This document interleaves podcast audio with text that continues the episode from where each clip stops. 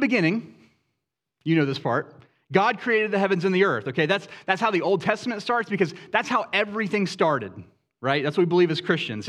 God makes Adam and Eve, the, the first man and woman, as the crown of his creation in order to be his image bearers. But three chapters in, it goes bad, right? Like Kevin dropping his pot of chili bad okay? Like irreparably bad. Adam and Eve are, given tons of amazing freedom uh, and, and, one very simple rule to follow. And at that point, they were tempted by God's enemy, Satan, who had taken the form of a serpent, okay?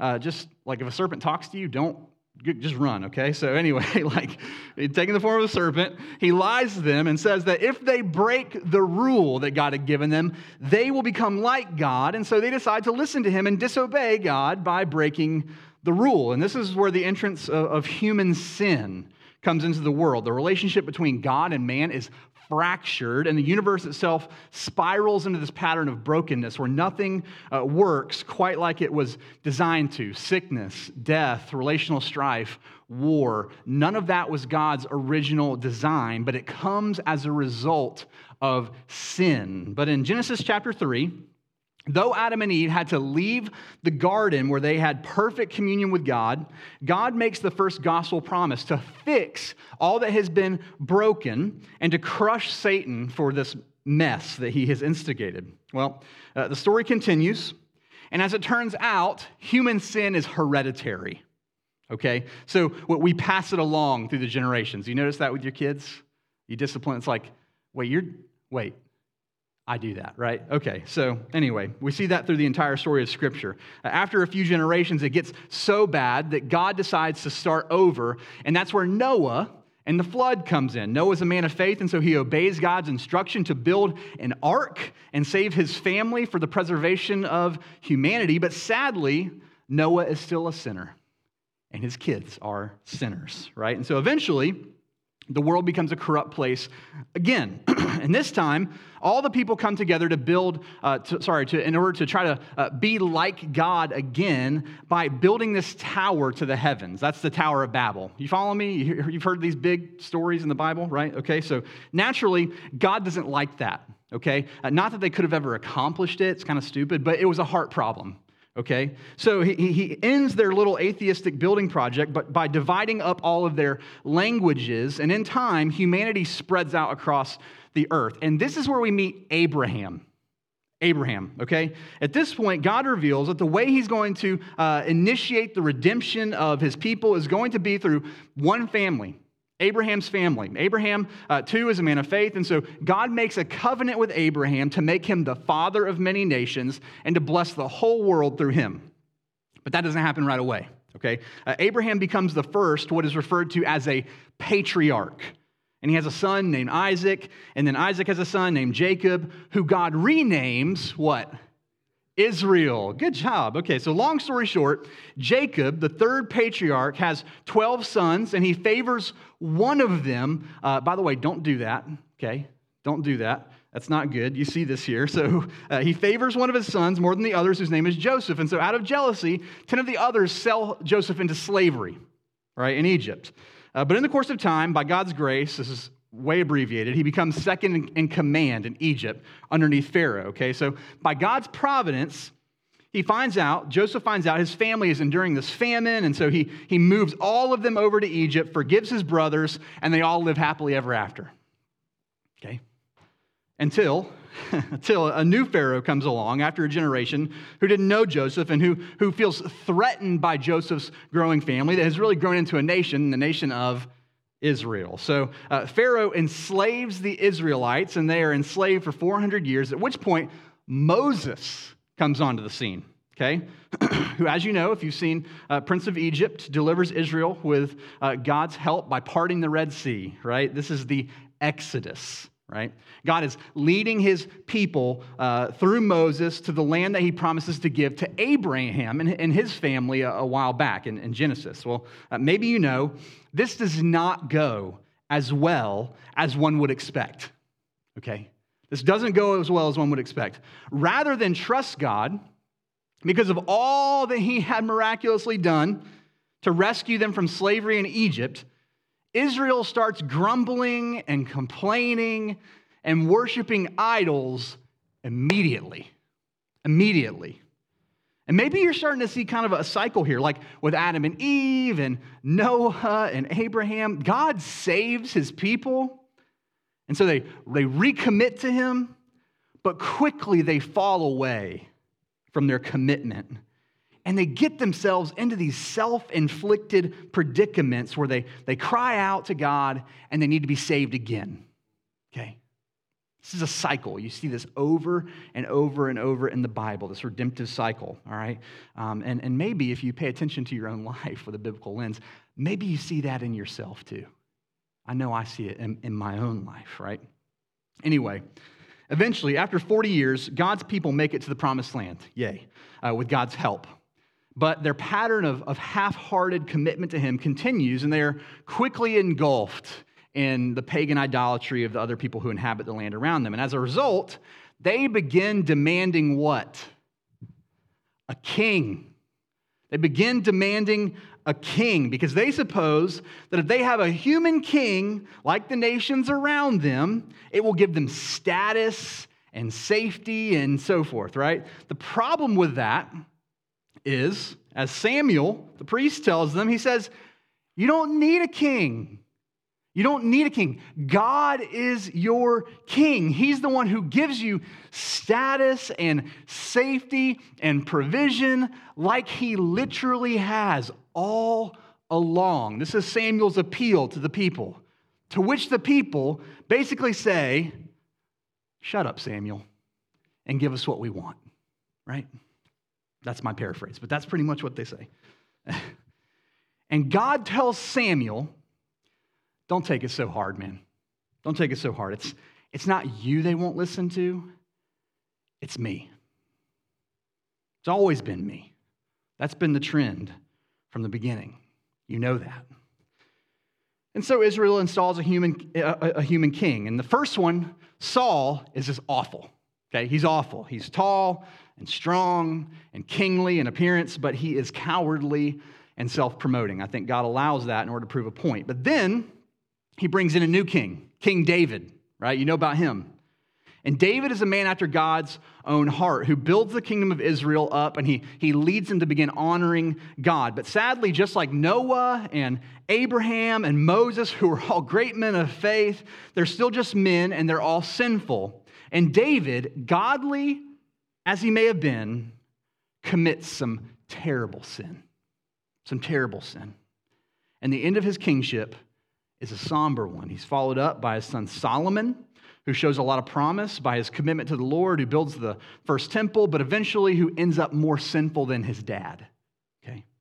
And because of this sinful trend of the kings to that point, after Solomon's death, the kingdom of Israel splits. Okay? It splits in two the north and the south, Israel and Judah, respectively. And from there, it just gets worse and worse. Okay, both kingdoms are led into more and more pagan idolatry. God sends prophets to them to warn them of the consequences of their sin, but they press on, right? Until eventually, God punishes them. God punishes them by allowing other regional superpowers around them to defeat them and ultimately lead them away into exile. The first one was the Assyrian Empire. And so you see, at, at that time, these kind of Middle Eastern empires would just be on these constant conquests, okay, in order to become the, the biggest and the, and the strongest. And so they would overtake a nation like Israel, and then they would seek to erode the cohesion of their society in order to consolidate power and have sovereignty over them all right? And so they did that by enslaving the most reputable and high ranking people in that particular nation the kings, the priests, the rich, okay? They would take their land and then they would destroy their religious practices, which would inevitably mean the destruction of their culture altogether, all right? So Assyria swallows up the northern kingdom of Israel. But then a bigger and stronger nation comes along, Babylon, and they do the same thing to Assyria as well as the southern kingdom, Judah. And finally, Babylon is swallowed up by Persia. Okay? And so all of Israel is in captivity to Persia. just pause here. Can you even imagine this? Can you even imagine this? Literally everything you know, everything you know, gone. Because your nation was taken over by a larger and more powerful nation who takes you away into their land in order to enslave you. And not only that, but it happens as a result of your sin. Your sin and the sin of the rest of your nation. And you were warned by God to repent many times, but ultimately you wouldn't. And so now you're reaping the consequences of generation after generation of, of disobedience to God. This was an incredibly dark and difficult time for the people of God in which they had to be wondering, okay? They had to be wondering, where do we even go from here? Is there any hope for our redemption and restoration? God promised us a land, and that's gone. He gave us a law to keep, and we blew that. He promised us a king on the throne of David to keep us safe and focus on him. And obviously, that's not the current reality here in Persia, right? And this is where Nehemiah comes in. It's where Nehemiah comes in, okay? The Old Testament books of Ezra and Nehemiah were actually originally one book. They were split uh, into two over the course of time, and they are the final line of narrative in the Old Testament. Historically speaking, the end of Nehemiah is the end of the Old Testament, okay? Uh, even though the actual placement of Nehemiah in our Old Testament of our English Bible is kind of, it's kind of in the middle, okay? But anyway, what happens is Amazingly, after 70 years in exile, the Persian king Cyrus determines that he is going to uh, allow many of the exiles to return home. Just like that, right? And not only that, he writes a decree to fund the rebuilding of their temple. This is incredible. This gives real meaning to Proverbs 21 1 that says, The heart of the king is like a stream of water in the hand of the Lord. He turns it wherever he wills, right? So God is in control. Just stop on that for a second. God is in control. His plans are not at the mercy of the events of history. Okay? He is the one steering the course of history. All right? I know there just continues to be a lot of scary and disheartening stuff in the news these days, but let the context for the book of Nehemiah give you peace.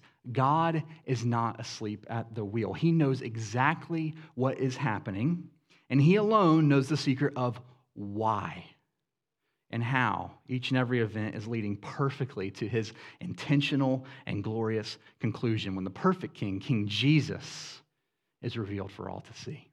Okay, that's good news, right? But anyway, Back to Nehemiah. So the people of Israel are released from their exile in three waves. That's how D.A. Carson explains it. The first wave is led by a man named Zerubbabel. Okay, he leads the, the rebuilding of the temple. The second wave is led by Ezra, who reinstates the law in Jerusalem and thus begins rebuilding the culture of God's people. And the third wave is led by Nehemiah. Nehemiah leads the rebuilding of the city walls. And so, that said, let me give a quick clarification here at the start about what this book is not, okay? Because of the nature of Nehemiah's memoir, okay, many have utilized it for some purposes that, that I think are less than appropriate, all right? We're going to see as we read that Nehemiah shows himself to be a great leader. But the book of Nehemiah is not merely a biblical course on leadership. Okay? We're also going to see that the primary thing Nehemiah leads practically is a building project. Okay? But the book of Nehemiah is not merely in the canon of Scripture for churches to use as a primer for a capital campaign or to motivate people to build up their building even bigger. Okay? It has been used for that. It's, to me, I don't know, it seems a little sketchy. But anyway, also we're going to see that, as I've said, Nehemiah sets out to build a wall.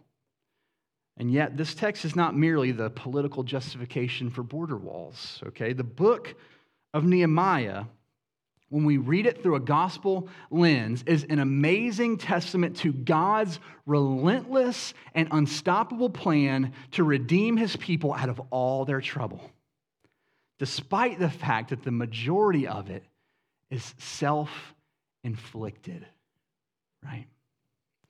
And the book of Nehemiah is about God's people re-centering their lives on his kingdom following a, a challenging season and a changed world. Okay? Now, in just a minute, I'm actually going to read the first four verses of chapter one, but it's important first that you actually know who Nehemiah is. That's the one thing we haven't said yet, which is revealed in verse 11 of the first chapter. Nehemiah, we find out, as an aside, is the cupbearer to the Persian king, which, in most uh, uh, basic sense, this, this means he would taste the king's food before the king so that no one could poison the king. Okay? sounds kind of like a scary job. And this, this may sound kind of like a lowly position at first, but most scholars believe this was actually an extremely powerful position. The reasoning is the king would only want a cupbearer, this is logical, who he could really trust, right? If you got a guy tasting your food for you to make sure you don't get poisoned, you want to trust that guy, right? Okay. And actually, uh, he would want someone who was able to make sure uh, that he would be safe. And so uh, it's likely that Nehemiah held a high government office that gave him significant authority within the king's circle, most specifically within the king's residence, where anyone might try, if anyone was going to try to harm him, that's where they would try to do it. And so Nehemiah likely oversaw all of the comings and goings within the king's palace, from servants to cooks to security detail and so forth. Okay, so now that you have that information, Let's read the first four verses of Nehemiah. It took a lot to get there, didn't it? That's understanding the Bible. All right. Nehemiah 1, verse 1. The words of Nehemiah, the son of Hakaliah. Now it happened in the month of Chislev in the 20th year, as I was in Susa, the citadel, that Hanani, one of my brothers, came with certain men from Judah and I asked them concerning the Jews who escaped, who had survived the exile, and concerning Jerusalem. And they said to me, The remnant there in the province who had survived the exile is in great trouble and shame. The wall of Jerusalem is broken down, and its gates are destroyed by fire. As soon as I heard these words, I sat down and wept and mourned for days and I continued fasting and praying before the God of heaven. So, Nehemiah is serving the king of Persia, Artaxerxes, in the 20th year of his reign. And the month of Chislev would have been in the fall, probably November, December timeframe. And the return of the exiles had already begun, but we find out um, later in the book that this has not been an easy transition okay, as though nothing had happened. You have to understand, Jerusalem had been razed to the ground, okay, when they were defeated. And so it probably looks and feels a lot like a war zone back home. Not to mention, there are people in those lands who don't want Israel back in any kind of power. Okay, so Nehemiah says that a man named Hanani comes to visit a fellow Jew, and when Nehemiah asks for, asks for a report of how the recovery effort is going, the report is not good. It's not good. Now, interestingly enough, the book of Ezra and Nehemiah they actually run parallel in some degree. And so, if you read in Ezra chapter 4, what you're going to find out is that there had been some political maneuvering to stop the work of rebuilding the city of Jerusalem. There had been uh, a transition of kings from Cyrus, who first began to let the exiles leave, to Artaxerxes. And some uh, opposers of the project had advised Artaxerxes to prevent it from continuing because they said if the Jews succeeded in rebuilding, eventually they would no longer submit to him. Okay, and so we read in Ezra chapter 4 that the project is halted by force. Okay, this is probably the breaking down of the walls and the fire and, and all of that. That's mostly, uh, most likely where the context of this beginning uh, four verses of Nehemiah happens, okay? So, the first four verses of Nehemiah are really the setup for the rest of the book. God, in his kindness, is allowing his people to escape a terribly dark and broken season. But the reality that they are going to find is that even in their newfound freedom, there will be a great deal of challenge to face if they want to rebuild and move forward.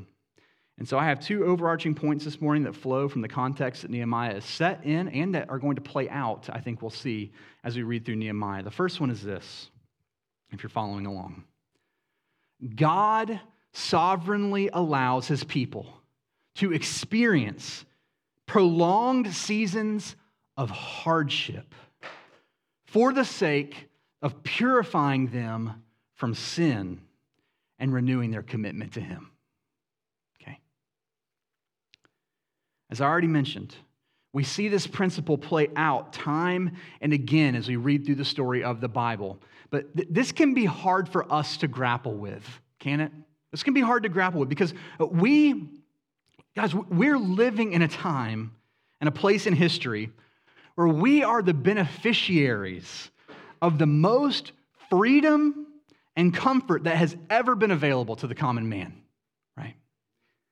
We are averse to suffering as Americans in the sense that we, we really work hard to insulate ourselves from pain and from struggle, don't we?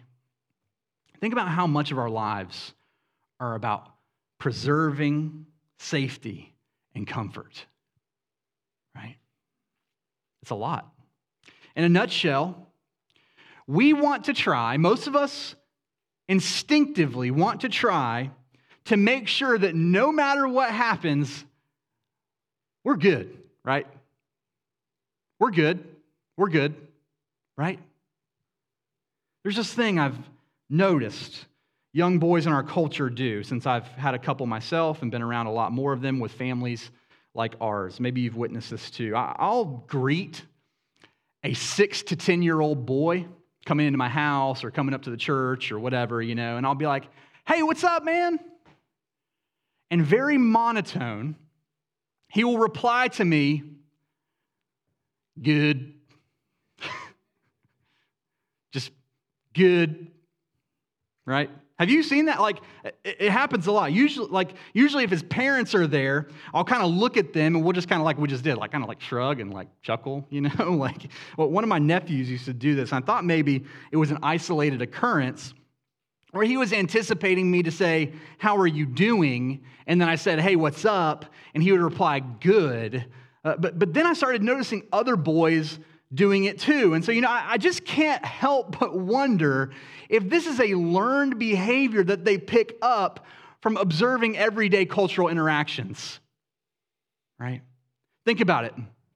We are conditioned to say that we're doing well, aren't we? We're conditioned to say we're doing well. I knew a guy a few years ago who served on our hospitality team, and he told me that when he greeted people, he would always intentionally say, It's good to see you. It's good to see you, which is great, right? It's a great thing to say. Like, well, we always want to be reminding people that they are welcome and they're valued at Mosaic's gatherings. If, if you're visiting with us today, we're, we're so glad you're here. It's good to see you here, right? But he said, he used to say, How are you doing? He used to say, How are you doing? as a greeting. And he stopped because he realized, man, I'm not genuine in asking that question. like, what if someone actually stopped and told me how they were doing? But also, he said, no one ever really does. No one ever really does. It's just polite to say, hey, how you doing? And for the person to say what? Good, thanks. Or can't complain. Or just living the dream, right? It would be culturally weird to ask someone how they're doing and them to respond, not great. Not great. My marriage feels like it's falling apart. My family life is super unhealthy. Or, man, it was a bad week.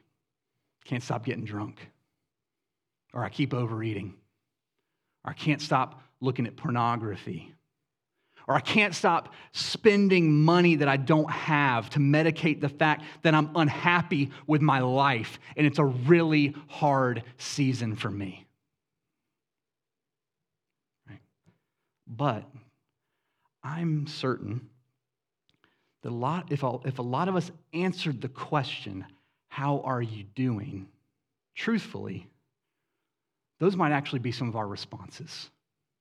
Right? But look at the interaction between Hananiah and Nehemiah. Nehemiah says, How's it going? Hananiah says, Really not good. Terrible, actually. And Nehemiah responds with an appropriate emotional and spiritual response weeping and prayer. I don't know about all of your situations, but I know some of them. I know some of them. And I know what you're going through is incredibly, incredibly hard. The loss of a loved one, painful medical ailment, miscarriage, marital strife, sins that seem to keep getting the upper hand in your life no matter how many tr- times you keep trying to put them to death. I also know, while we haven't been through an actual exile, we've been through a couple years that, let's just say it like it is, okay, really messed us up. We're messed up, aren't we, from this whole pandemic thing the mental and emotional effects of the COVID 19 pandemic, particularly the part where we were all under partial lockdown, have not been good. And the studies aren't even conclusive yet, they're only beginning to be done. Years of isolation, fear, anxiety, frustration in a world characterized by global tensions, political division, record inflation, and resource scarcity with no end in sight. Most of us, if we were honest, feel like we are in a season of prolonged hardship. And I want to be careful how I say this because I, don't want to be I don't want to be like the pastor at the beginning of the pandemic who had to put his foot in his mouth because he publicly prophesied that COVID was God's judgment on homosexuality, right? And then he got COVID. Whoops. yeah, think about that for a second. Okay. But generally speaking, God sovereignly allows his people to experience prolonged seasons of hardship for the sake of purifying them from sin and renewing their commitment to him. What I'm saying to you is that suffering and difficulty in life are never meaningless. They're never meaningless. as much as we try to avoid them, Suffering and difficulty are often the tools that God uses in our lives to remind us of our need for Him. I'm not saying, okay, that the pandemic has been a specific judgment for the sin of the church, but I am saying the Lord has a way of using events like this to shake us up and reveal how our hearts have sinfully drifted away from Him to strip away all of the facades that we build up in an attempt to prove to ourselves and to others that we're, we're good. We're, we're good. And so that we have to stop and examine the true state of our lives and confess that in some ways, perhaps spiritually, we're really not doing so good. We're really not doing so good. If we're honest, maybe we're just barely hanging on. Maybe we come to church and we smile and shake hands and we mouth the words to the songs, pretending that all is well. But inside, we're tired and we're broken and we're spiritually parched. And we know, we know if we're honest, in a lot of ways, it's probably our own fault for how we've neglected the Lord. how we've abandoned prayer and a life of reliance on His Word, how we've rejected the opportunity to allow others to actually know us in community, and how we've forsaken God for idols. The idol of materialism, just accumulating more and more stuff that instead of filling us up, actually leaves us feeling like we need more and more to be content. Or the idol of pleasure, overindulging in, in good things like food or alcohol or some form of entertainment like video games or, or Netflix series, or maybe indulging in some kind of secret sin, some secret sexual sin that promises us, promises us affirmation but leaves us feeling empty and, and sick. Or the idol of power, prominence. Maybe, alcohol, maybe alcoholism is not your thing, but workaholism is because you want to be seen as successful and important, or you want to be in charge, or maybe you love gossip?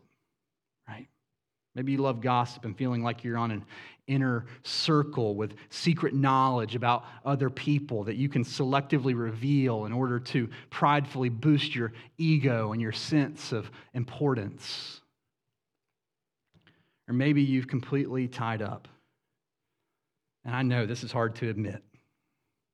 So I don't know if you can admit it if this is you, but maybe you've completely tied up your identity and your worth in something really good other than Christ.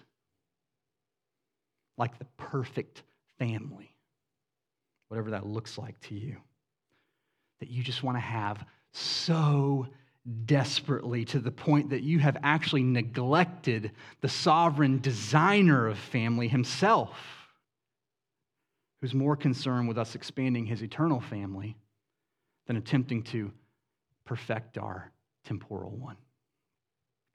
Guys, as concerned as we are with appearing externally good and seeming to have it all together, God has a different agenda for our lives. He has a different agenda for our lives, for us to be made internally holy and focused on Him. The Apostle Paul says this so succinctly in 1 Corinthians 11 when he says, If we judged ourselves truly, we would not be judged.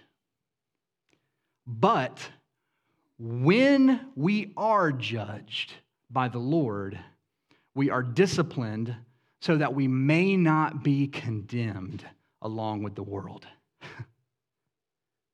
I love that. It's the same reason I spank my kids. You know that? The other day, our family was walking through a parking lot, and Abel, who's becoming more independent, he's growing up, he, he pulled his hand away from mine because he wanted to show that he could walk without me. He pulled himself right into the car lane in the parking lot, of course. And there wasn't one close, but there was one further down the lane. And so I snatched his hand and pulled him next to me, and I popped his bottom one time.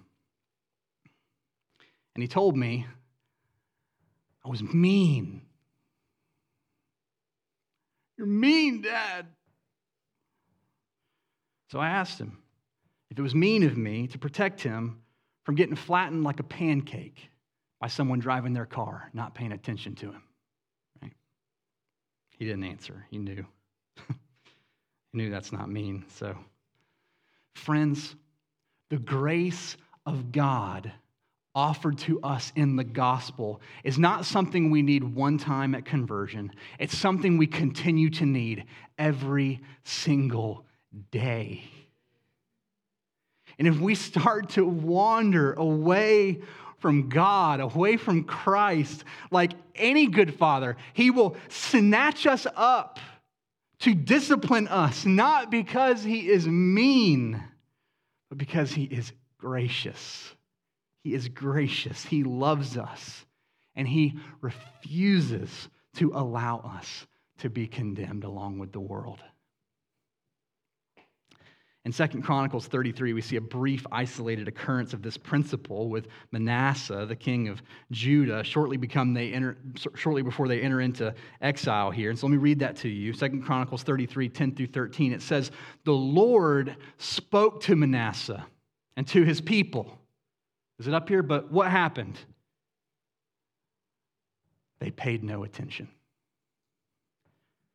The Lord spoke to Manasseh and to his people, but they paid no attention. Therefore, the Lord brought upon them the commanders of the army of the king of Assyria, who captured Manasseh with hooks and bound him with chains of bronze and brought him to Babylon. Get this. And when he was in distress, he entreated, that is, he begged for the favor of the Lord his God, and he humbled himself greatly before the God of his fathers. He prayed to him. And what happens? God was moved by his entreaty and heard his plea and brought him again to Jerusalem into his kingdom. And then Manasseh knew that the Lord was God. You see, God's agenda is not for us to be good Sunday morning fakers who look nice in a church service, but whose internal lives are a wreck. His desire is for us to be made internally holy and focused on Him and to experience the, the true joy that results from staying close to Him. Listen, and if it takes laying us bare, if it takes laying us bare through a prolonged season of hardship for us to come to Him desperately, fully acknowledging and repenting of our sin, He has no problem he has no problem allowing us to experience pain and difficulty for our ultimate good and for our full recognition that apart from a vibrant relationship with Him, we can't be good. We can't be good without Him. This was the story of Israel in the time of their kings. It's why they wound up in exile in the first place. And the book of Nehemiah is largely about God's people coming out of a season of prolonged hardship and entering into a season of purification from their sin and renewing their commitment to God with Nehemiah as one of their main leaders. And my hope is that we'll be able to grow as the body of Christ from studying this process in the days ahead. And listen, I know I know these are not easy days to be living in. I know these are not easy days to be living in. For a lot of us, it's really hard right now, right? And that putting the book of Nehemiah forward for us to interpret and apply, it's not going to be easy. So if you want like an easy, fun, like happy clappy sermon series, like you can, I won't name the church, you can go down the road to somewhere that'll preach that, okay? I know it's not going to be easy.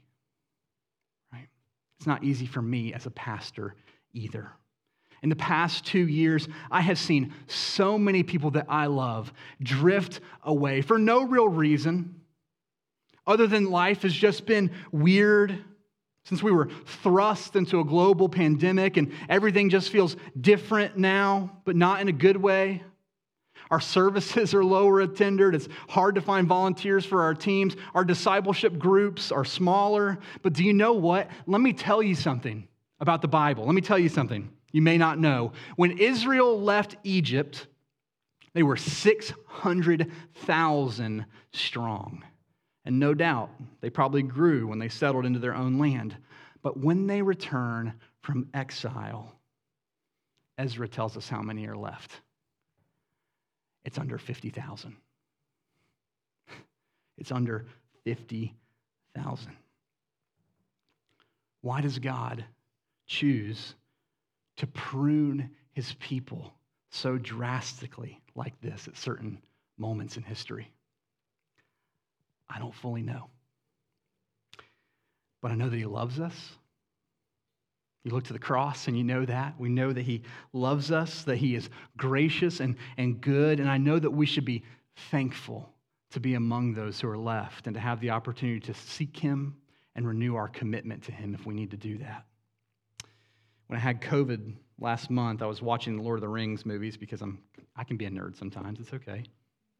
That's what I tell myself. I've really liked Lord of the Rings and The Hobbit since I was a kid. I read the books. And um, anyway, I learned later in life that Tolkien was a believer and who put a lot of Christian imagery into his writing. But anyway, they're in the story, they're on their way, they're on this rigorous journey where they're being pursued by enemies at every turn who want to stop them from completing the mission that they have to destroy the ring of power.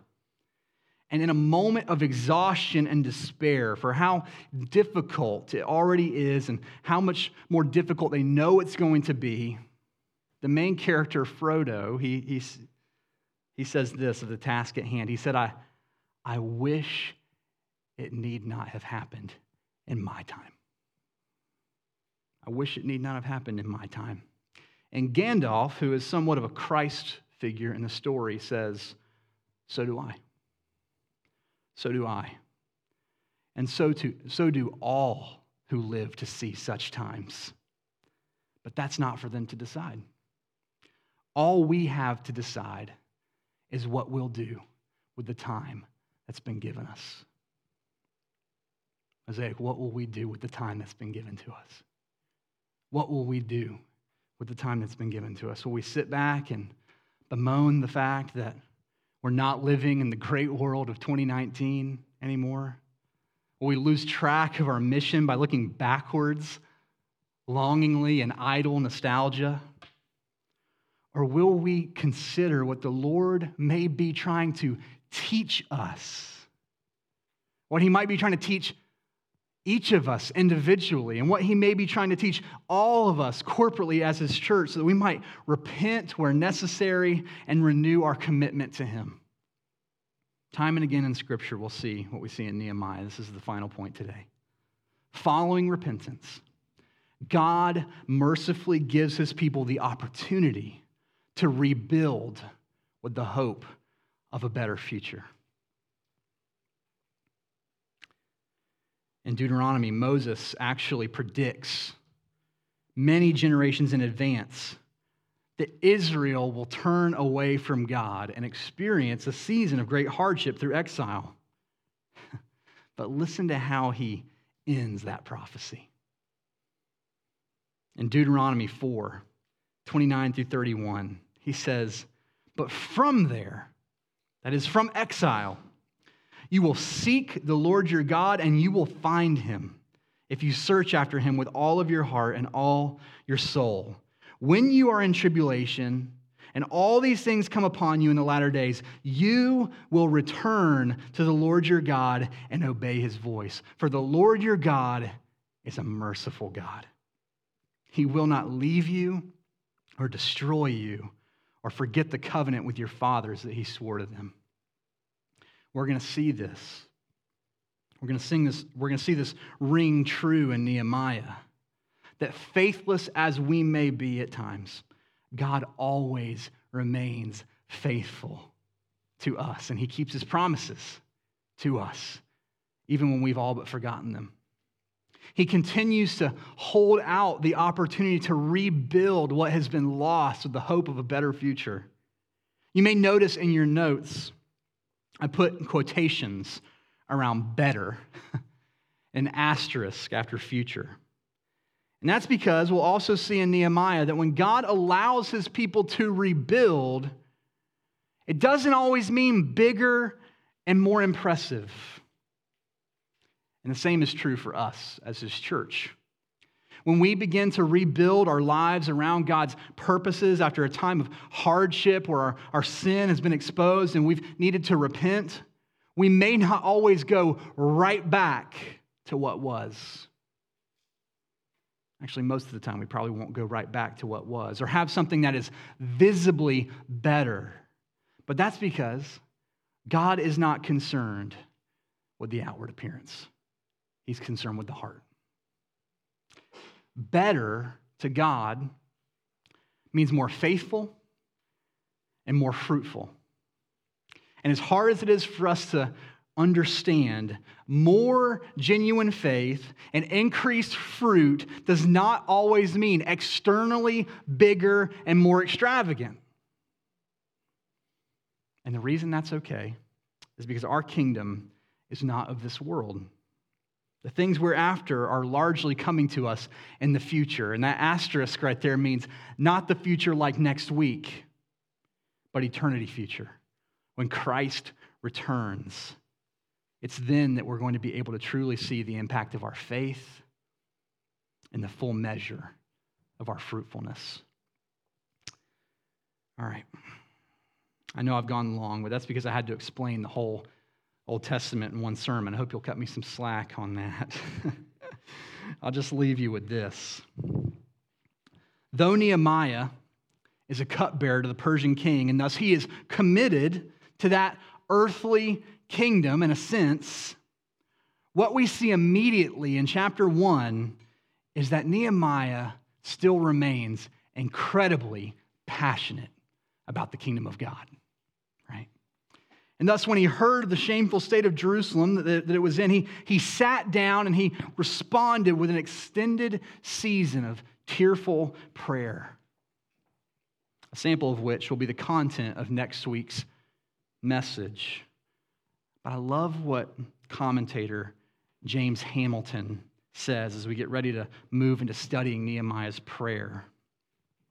He says, If we love God and the advance of his glory, we will feel deep sorrow when the advance of the gospel is halted. And we will be disciplined and we will be diligent to fast and pray. And so I ask you today to consider do you love God? and the advance of his glory? Do you feel a deep sorrow that the advance of the gospel has been halted in our time as many churches, just like ours, all across the country and the world have, been, have dwindled and they've struggled to even meet regularly? And if so, what will your response be? What will your response be? Do you want to repent or necessary and rebuild? Do you? I do. I know I do. And I believe that by God's grace, He will allow us to. But first, like Nehemiah, we need to fast and pray. We'll talk about that next week. Father, God, thank you for your word.